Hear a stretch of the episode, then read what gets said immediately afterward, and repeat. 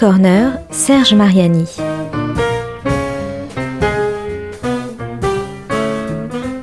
Jam et concerts, actus, rencontres, découvertes, le meilleur de la scène jazz au coin de la rue ou sous le feu des projecteurs.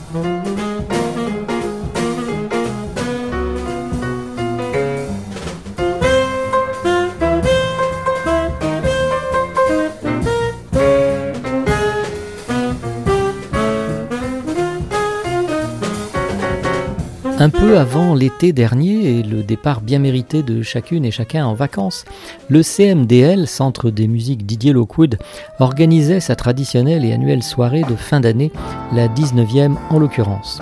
J'en vois qui ont la bosse des maths par ici et qui piaffent de me dire que 2020 sera donc l'année du 20e anniversaire de l'école.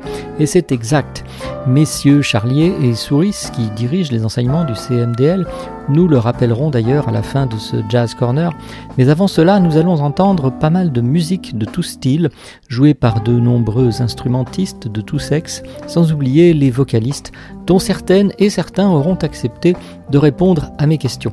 Nous y apprendrons par exemple qu'un bulldog peut inspirer un thème de jazz à une clarinettiste japonaise ou qu'un violoniste du département de l'Oise est bien content que son instrument ne soit plus uniquement associé au style manouche. À présent, laissons-nous envelopper dans l'ambiance de cette soirée organisée au Pan Piper, superbe salle du 11e arrondissement de Paris, et goûtons aux joies du jazz made in CMDL millésime 2019.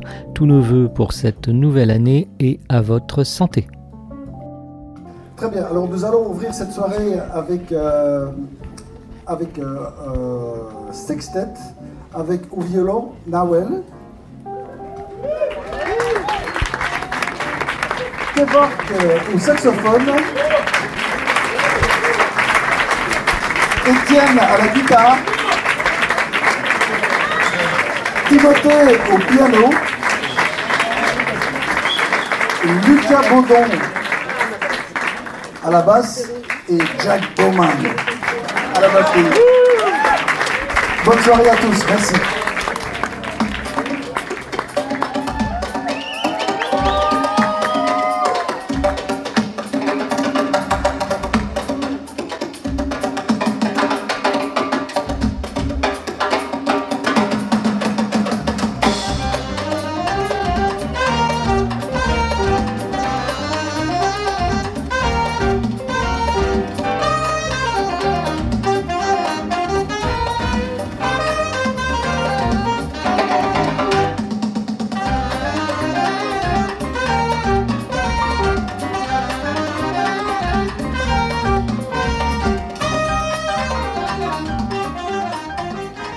Alors elle a chanté parmi les premiers, euh, les premiers groupes qui sont intervenus sur la scène là, et euh, elle s'appelle Camilla, je crois. Bonjour Camilla. Bonjour, Ça va bien?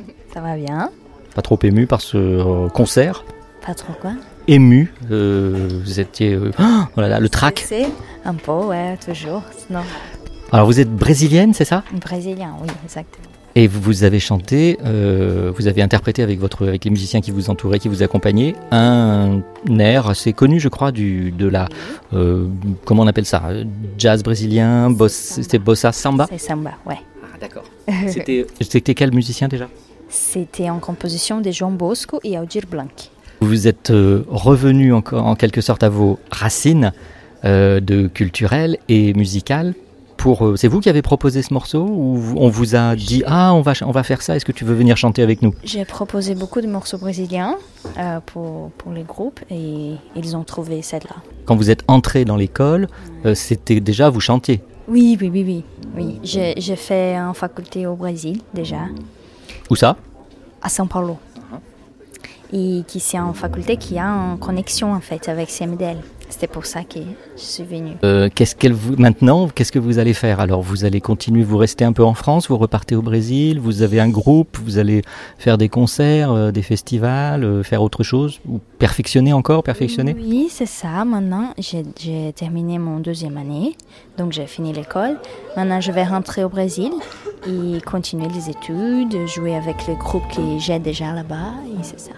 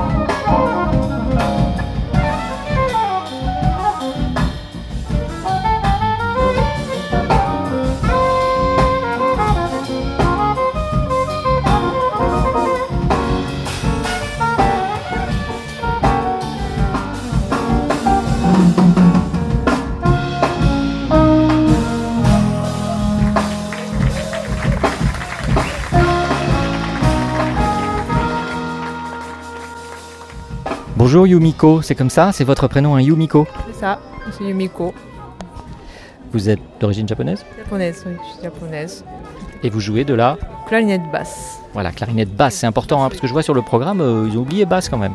Oui, oui, clarinette basse. Parce que ça se voit hein, quand vous avez l'instrument euh, avec vous, euh, on voit bien que c'est pas juste une clarinette. Quoi. Oui. Et, et c'est un instrument que vous avez choisi euh, il y a longtemps?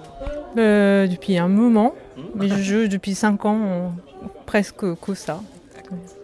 Alors vous êtes en, en première année, vous, c'est ça? Oui, c'est la première année. Et première année, mais pourtant, enfin pourtant, c'est pas le problème, mais vous avez, on va in- interpréter là, avec les musiciens qui vous accompagnaient une composition de vous, Yumiko, c'est ça? Une composition que, que vous avez proposée C'est exact, oui. et qui s'appelait Mon Bulldog, Mon bulldog, oui. le chien. Mon chien. Et pourquoi Vous avez consacré un... Parce que vous l'aimez beaucoup. J'aime beaucoup les bulldogs. et Puis il est mort, il s'appelle Nietzsche, il est mort. Ah, pardon. J'ai écrit pour lui. Voilà, c'est un- un- une chanson, un- un- une musique en son hommage, en son souvenir. C'est ça. Et il, est- il aimait vous écouter quand vous jouiez euh, à la maison avec lui à Il côté dormait, il dormait à côté de moi. Ah bravo, parce que quand même, que jouer du cla- clarinette basse en particulier, c'était un bulldog euh, mélomane ou très gentil, les deux. C'est ça. Il dort très dormeur en fait. Alors expliquez-nous un petit peu la, la- la clarinette euh, basse, qu'est-ce que, pourquoi vous êtes allé particulièrement vers cet instrument? Alors je jouais de clarinette normale et il y a comment la sonorité est un peu comme violoncelle, parce que la clarinette euh, basse, donc c'est assez basse, mais ça peut monter très haut, donc il y a plein de comment palettes de sonorités. Du coup, euh, je trouvais ça C'est intéressant. c'est plus, c'est plus large euh, que, que la clarinette euh, seule, c'est ça que vous voulez dire? C'est même texture, mais le son et la différence est énorme. euh, comment Sonorité est différente. Ouais. Et euh, vous composez euh, beaucoup? C'est quelque chose qui vous plaît? Vous avez envie de- d'interpréter principalement vos compositions? Ça me passionne, composition et arrangement. Donc euh, j'aime beaucoup essayer avec euh, plusieurs textures, mélange de timbres. C'est ce que j'essaye de faire. Parce que là, oui, autour de vous, il y avait donc euh, une chanteuse, euh, un saxophone, une flûte traversière, une guitare, une contrebasse et une batterie. Oui. Donc un, un groupe quand même assez, assez riche, on va dire. Oui, c'est très intéressant le mélange de flûte, parce que flûte, Valentine, je, je la connais bien. Et la voix, le timbre de voix, ça, ça m'intéresse beaucoup. Donc, euh, D'utiliser la voix comme instrument. Et donc, euh, vous continuez euh, l'année prochaine au, au centre Lockwood? Oui, je continue. Bon, bah, merci beaucoup, Yomiko. La, la musique reprend, hein, ça va bientôt se terminer parce que c'est le dernier groupe avant le Big Band. Et vous jouez dans le Big Band, je crois? Avec saxophone alto, du coup. Ah, vous changez d'instrument Oui. Ah, d'accord. Clarinette basse ou saxo alto Euh, oui, bah, oui, ce soir, oui. Mais vous en préférez pas un par rapport à l'autre. Vous aimez les deux. Clarinette basse. Mais on vous a dit non, non, là, là tu vas jouer du saxo. bon, bah, bonne, euh, bonne fin de concert avec le Big Band dans- un petit peu après, là, celui qui joue actuellement. Merci Yumiko. Merci beaucoup.